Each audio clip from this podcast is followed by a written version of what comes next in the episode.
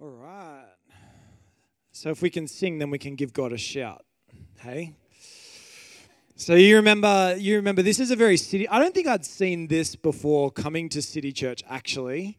Uh, it's something Pastor Jason loves to do before he does a preach. He likes to get everybody to shout together in unity.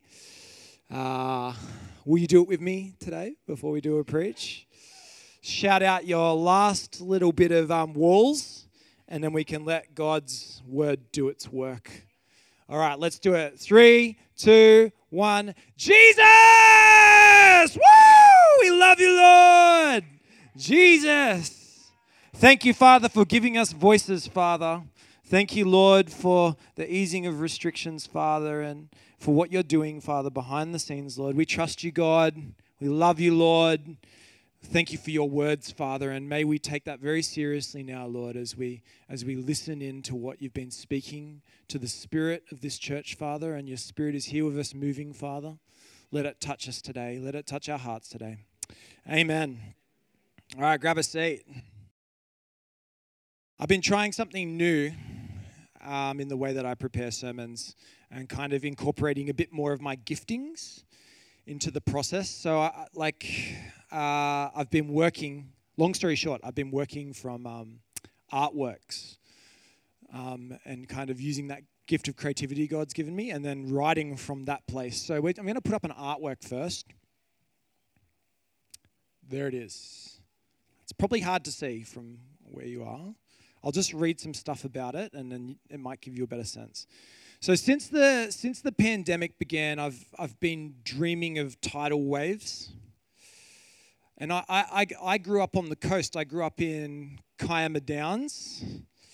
And uh, but I'd never actually dreamt of waves before until the pandemic began. And I've since learnt that it's a common archetype of prophets, and on the Australian Prophetic Network, many people have been dreaming of waves since COVID began. During one such dream, a fearsome wave it rose up over the land and over my very head. It was like a canopy, if you can imagine it. It's like the roof of the ceiling, like the wave came all the way up and over. You could look up and just see it all. And it was like in those moments when you sense doom. Uh, I'm a terrible swimmer, so more doom for some than others. You know, some of you would be all right, I'm sure. But it's, it's, it was almost like in that moment, the air thickened, my body kind of braced itself, ready for what I knew was coming. And yet, that eerily still moment in the dappled shadow of the wave, it just seemed to stretch on and on and on. I breathed deep and held my breath, and I climbed up and I climbed into the wave. Rather than the wave coming down upon me, I actually climbed up and into it. I embraced it, I surrendered to the rush, I joined with the wave. Now, layered within this image as well is a meditation on Israel's dream. I'm just going to give an overview of this image, then I'm going to move to something different. It's a meditation on Israel's dream. When I say Israel, I mean Jacob, renamed to Israel. Hopefully, you're familiar with these terms. God's people were known as Israel after him. He had a dream that angels descended on a ladder or a staircase between heaven and earth. And as I meditate on God's use of dreams and on this blessing, on this interaction between man and heaven, it's fascinating. Is this not man's posture between heaven and earth, between dirt, the ground with which God made us, and his breath? We're stretched between these places. And our testimony and our blessing is to be able to bring the gospel into our very lives, to embody it, to become a part of it. Flesh is great. Flesh is a battlefield, though. There's different spirits that will compete for your life, for your very person. And the Holy Spirit is above this. It's above the waters. It's always hovering above the waters since Genesis, since the very beginning. It's everywhere, it's always. And we can surrender to the Holy Spirit. Now, here's where this starts getting really interesting is that Upon completing this drawing at around 11 o'clock at night, took me a while, I pick up my Bible and I randomly swipe across. You don't turn pages in Bibles anymore, you, you swipe Bibles. I swiped my way across to Isaiah 8. And in my tired state and in my concentration, this did not feel particularly divinely appointed. Nevertheless, what I found, it, it shook me in its ordination. The exact same mix of imagery that was in my drawing, I found within this scripture. Just randomly, I just randomly pick up the Bible, turn to a passage, the exact same mix. And as I was doing the drawing, I'll tell you this as well. As I was doing this drawing, I was like, I think I even had a discussion with Sheree about it. I was like, I've got this wave and I've got this water, and then and then like I'm gonna put some feathers in there. And she's like, Feathers? She's like, What's that? Anyway, let me read the passage. Maybe that'll help you see. So, Isaiah 8 8 says, Enemy soldiers will cover Judah like a flood, reaching up to your neck. But God is with us. Some verses say, Emmanuel, God is with us. He will spread his wings and protect our land. It's Isaiah 8 8. Today's sermon's titled, titled, title. I'm going to pray for us again and then we're going to get stuck into some of the deeper issues. Lord, we just thank you, Lord, for the giftings you've given us, Father. We thank you for the dreams you've given your people, Father. We thank you, Lord, that you're so present with us and in relationship with us, Father, that we can just pick up your word, Lord, or think of you, Father, and you're right there. You're right there with us, God. Be here with us right now, we pray, Lord. Speak to our hearts, Father. Reveal your closeness, Father. Amen. Okay, we're going to begin now getting stuck into the word, and we're going to rewind back a couple of verses to Isaiah um, chapter 8, verse 6 and 7. I'm going to read it out. Because this people has rejected the gently flowing waters of Shiloah, and it rejoices over Rezin and the son of Remaliah, they're two people. Therefore, the Lord is about to bring against them the mighty floodwaters of the Euphrates. Now, anyone that's ever read the Bible before knows that you, you go about one, ver- one sentence in and then you've got to unpack things for hours and a lot of research. There's a lot of names in this.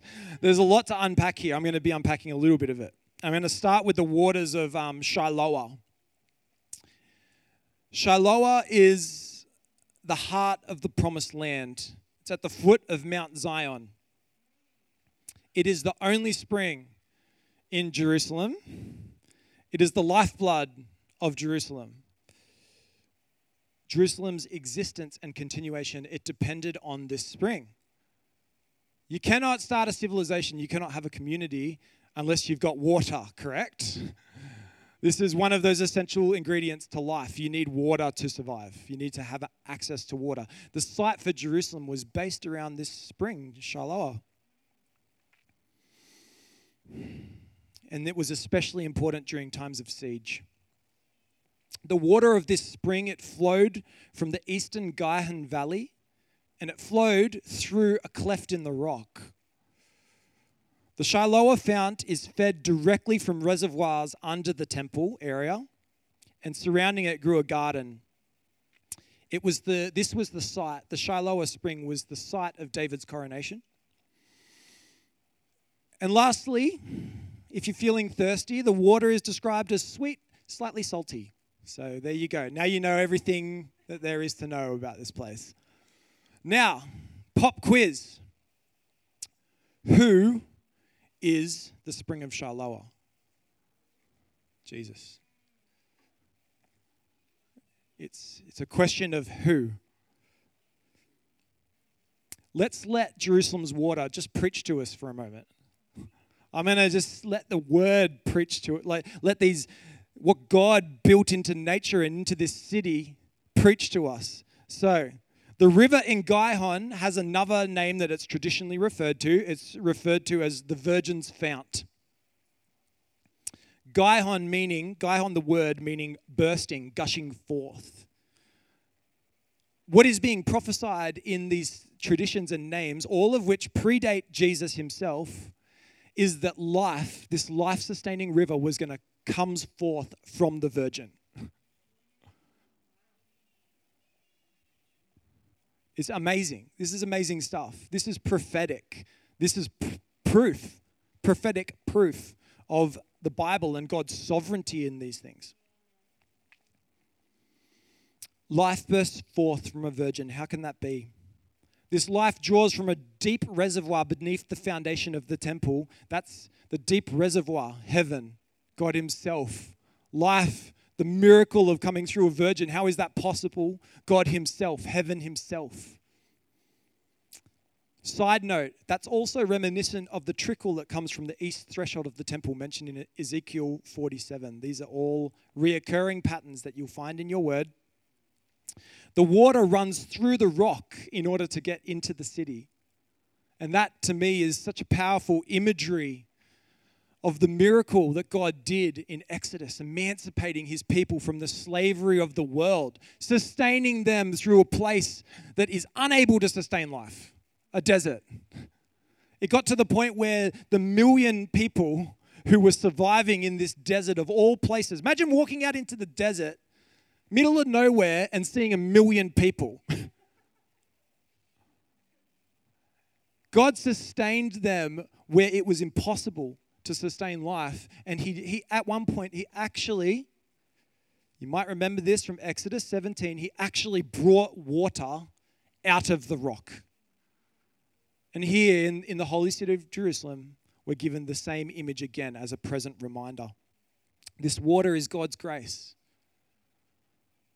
This water is the softening of hard heartedness. Remember back to Exodus. Pharaoh's heart was hardened. Pharaoh's heart was hardened.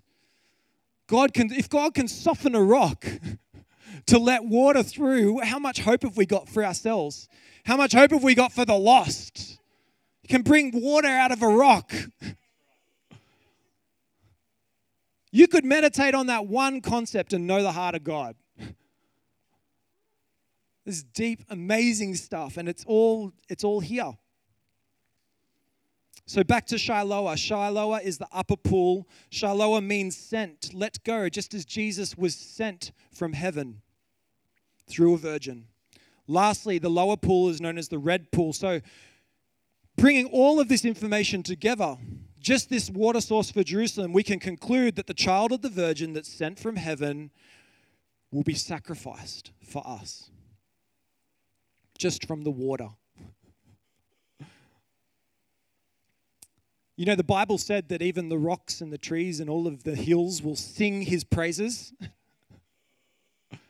Is this not amazing? Is this not amazing? I'm really excited about this stuff. I want the church to sing as loud as these rocks and water.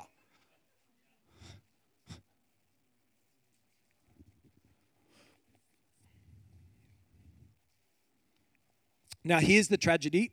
it's all in the passage. Back to Isaiah 8, 6 to 7. Here's the tragedy that the people rejected Shiloah.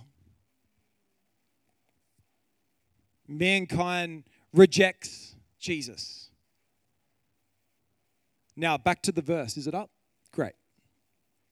Why? Why does, why does mankind reject Jesus? Because he's gentle.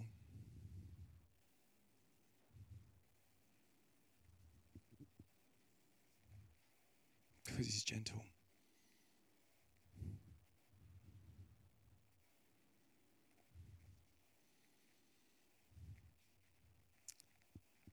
I know a lot of men in this church have very soft hearts. And I can tell you, in Australia, where there's this kind of macho man vibe happening, most of us probably know what it feels like to be despised for our gentleness. I just thank God that our measurement of such things is Jesus, the truest of gentlemen. You know, I want to tell you today, I want you to hear this that gentleness and weakness are not the same thing.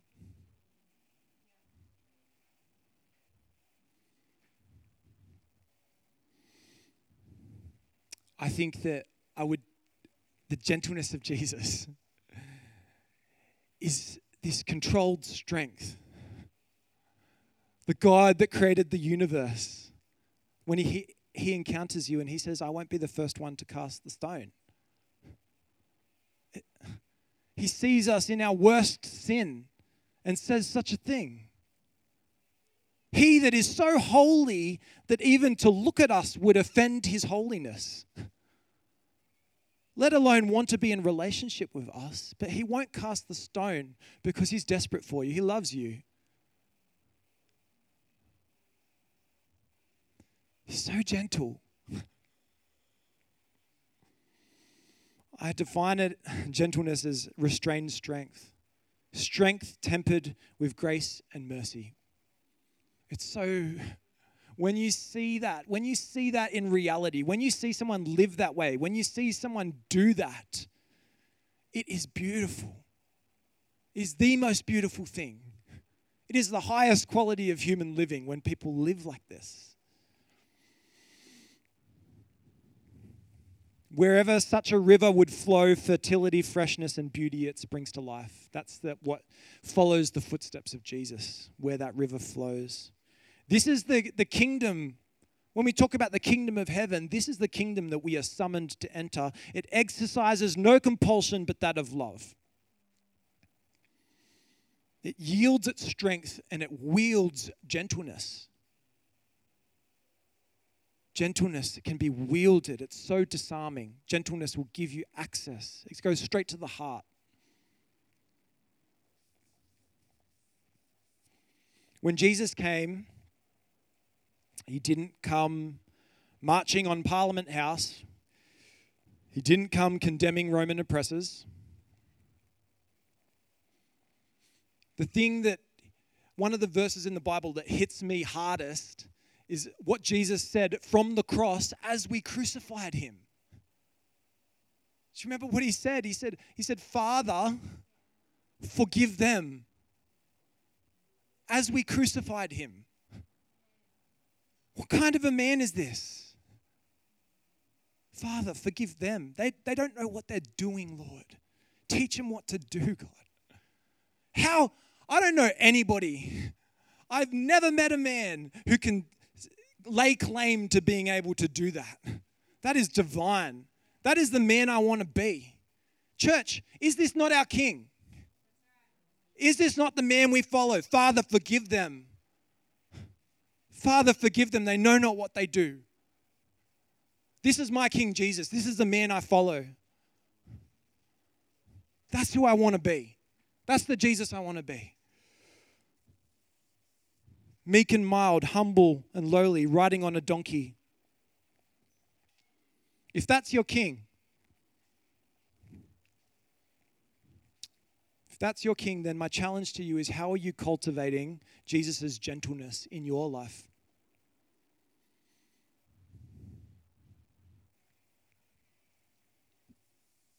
Are you known as gentle?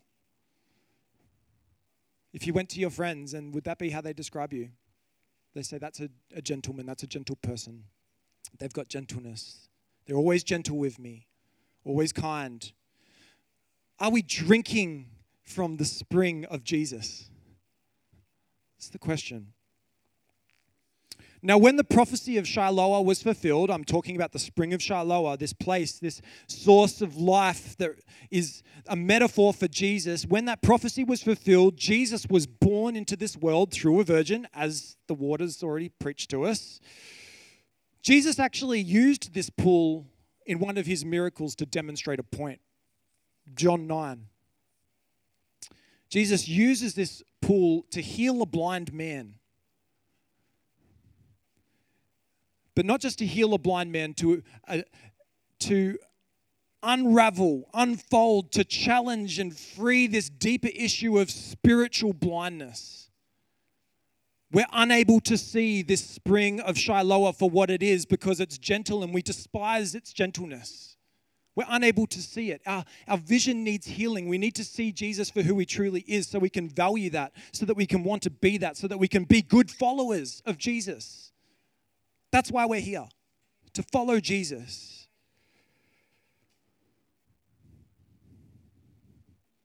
In just a moment, I'm going to be giving an opportunity for those that want to see Jesus, get to know Jesus, start a relationship with Jesus, or to have their vision restored, we're going to open up the prayer line today. The blind man was healed. And then after the miracle, the Pharisees, the religious people of that day, those oppressed with the spirit of religion, they asked this question. They said, What? Are we blind too? And, and Jesus said, If you were blind, you would not be guilty of sin. But now that you claim you can see, your guilt remains.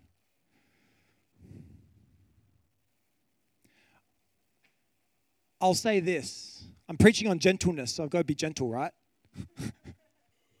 I'll say this though. I'm often surprised at how many people in the church think that they can see so clearly. Would you rather acknowledge your lack of sight, acknowledge your blindness, and in doing so, have opportunity to receive the healing? Humble yourself to receive the healing, or do you want to stumble around in your pride forever? I can see I'm all good, Jesus. I don't need your help. I don't like that fount. I've got bigger waters. Not quite right.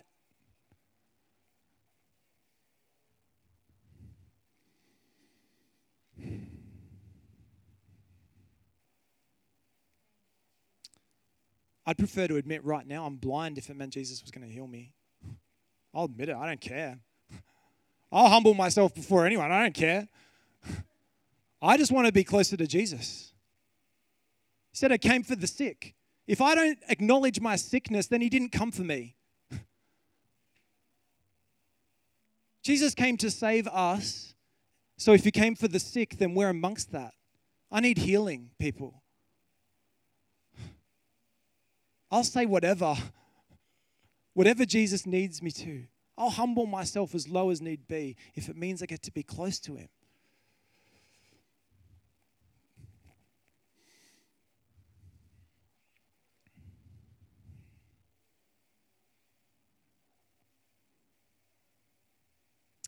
I'm just going to skip the other stuff because I think we've already got there where we need to be.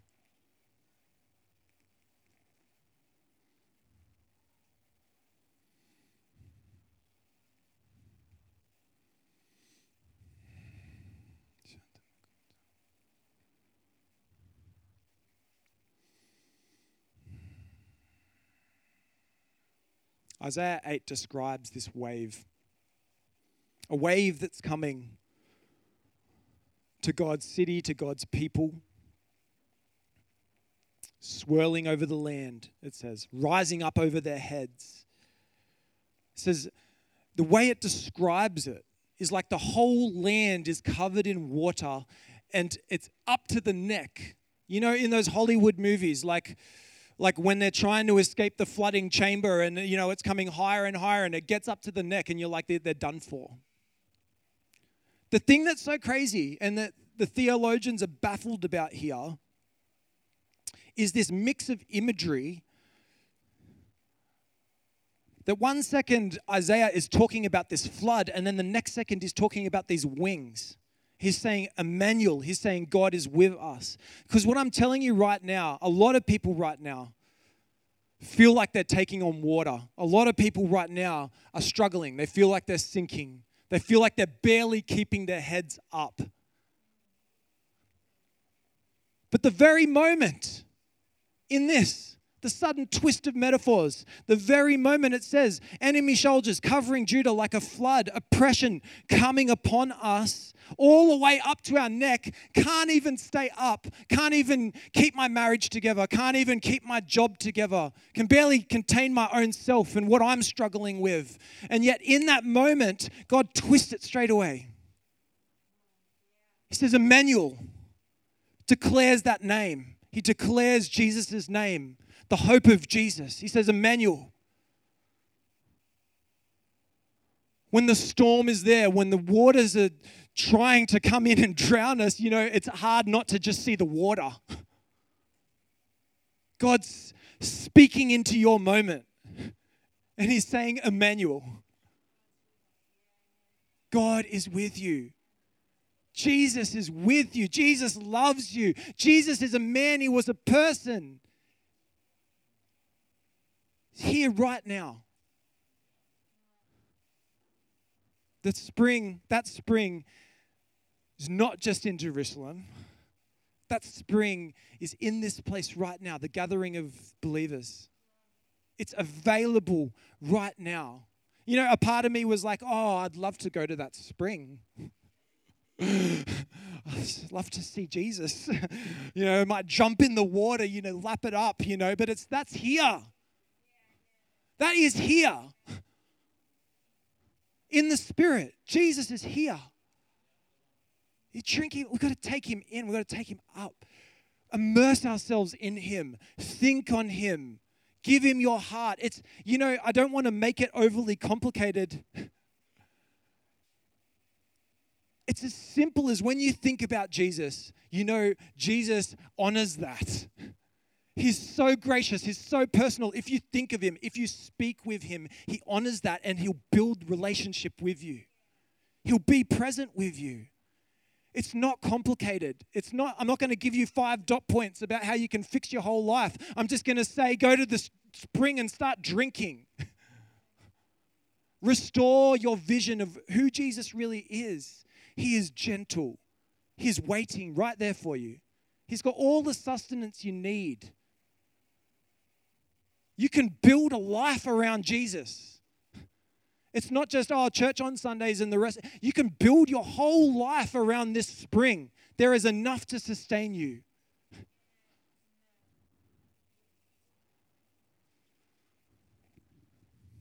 You know, speaking on that note, you know, we the church, we need to be careful not to scoff at that spring, not to think the church just isn't enough for me.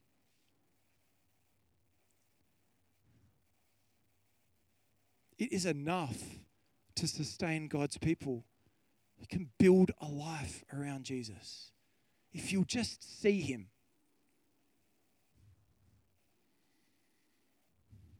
I've gone over, sorry.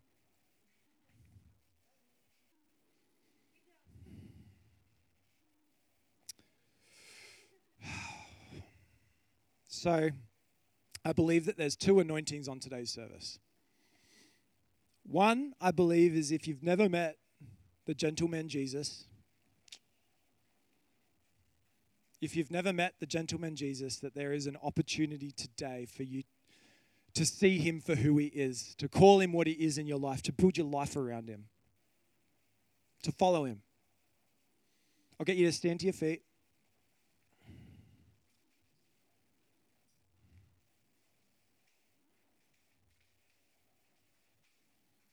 Where you are, if you can just close your eyes, bow your heads. This is just between you and God now. I don't know where you're at. I can't know. Only Jesus sees your heart.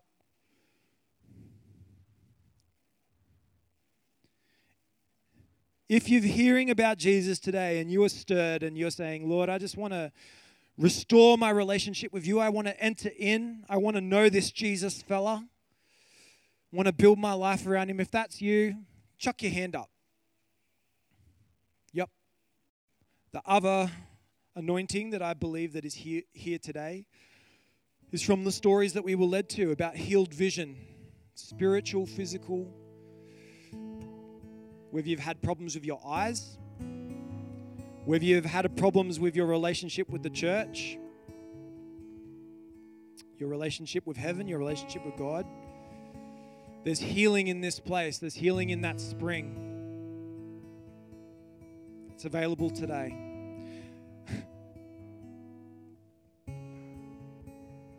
We've got to humble ourselves, church. I love the miracle of healing, and I didn't say this, is that Jesus actually spat in the dirt and he rubbed it in the blind man's eye. You know, you know, being blind, he might have been offended that the spit was in his eye, but I can tell you, the moment he could see, I bet you any money. In fact, I'm telling you that he was not offended. that when you receive what Jesus has for you, the goodness he has for you, you won't be offended anymore.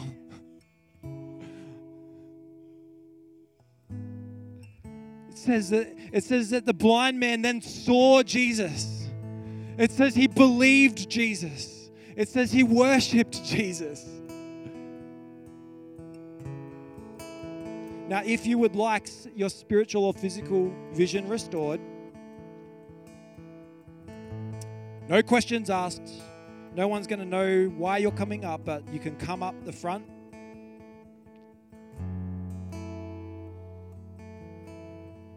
Come on.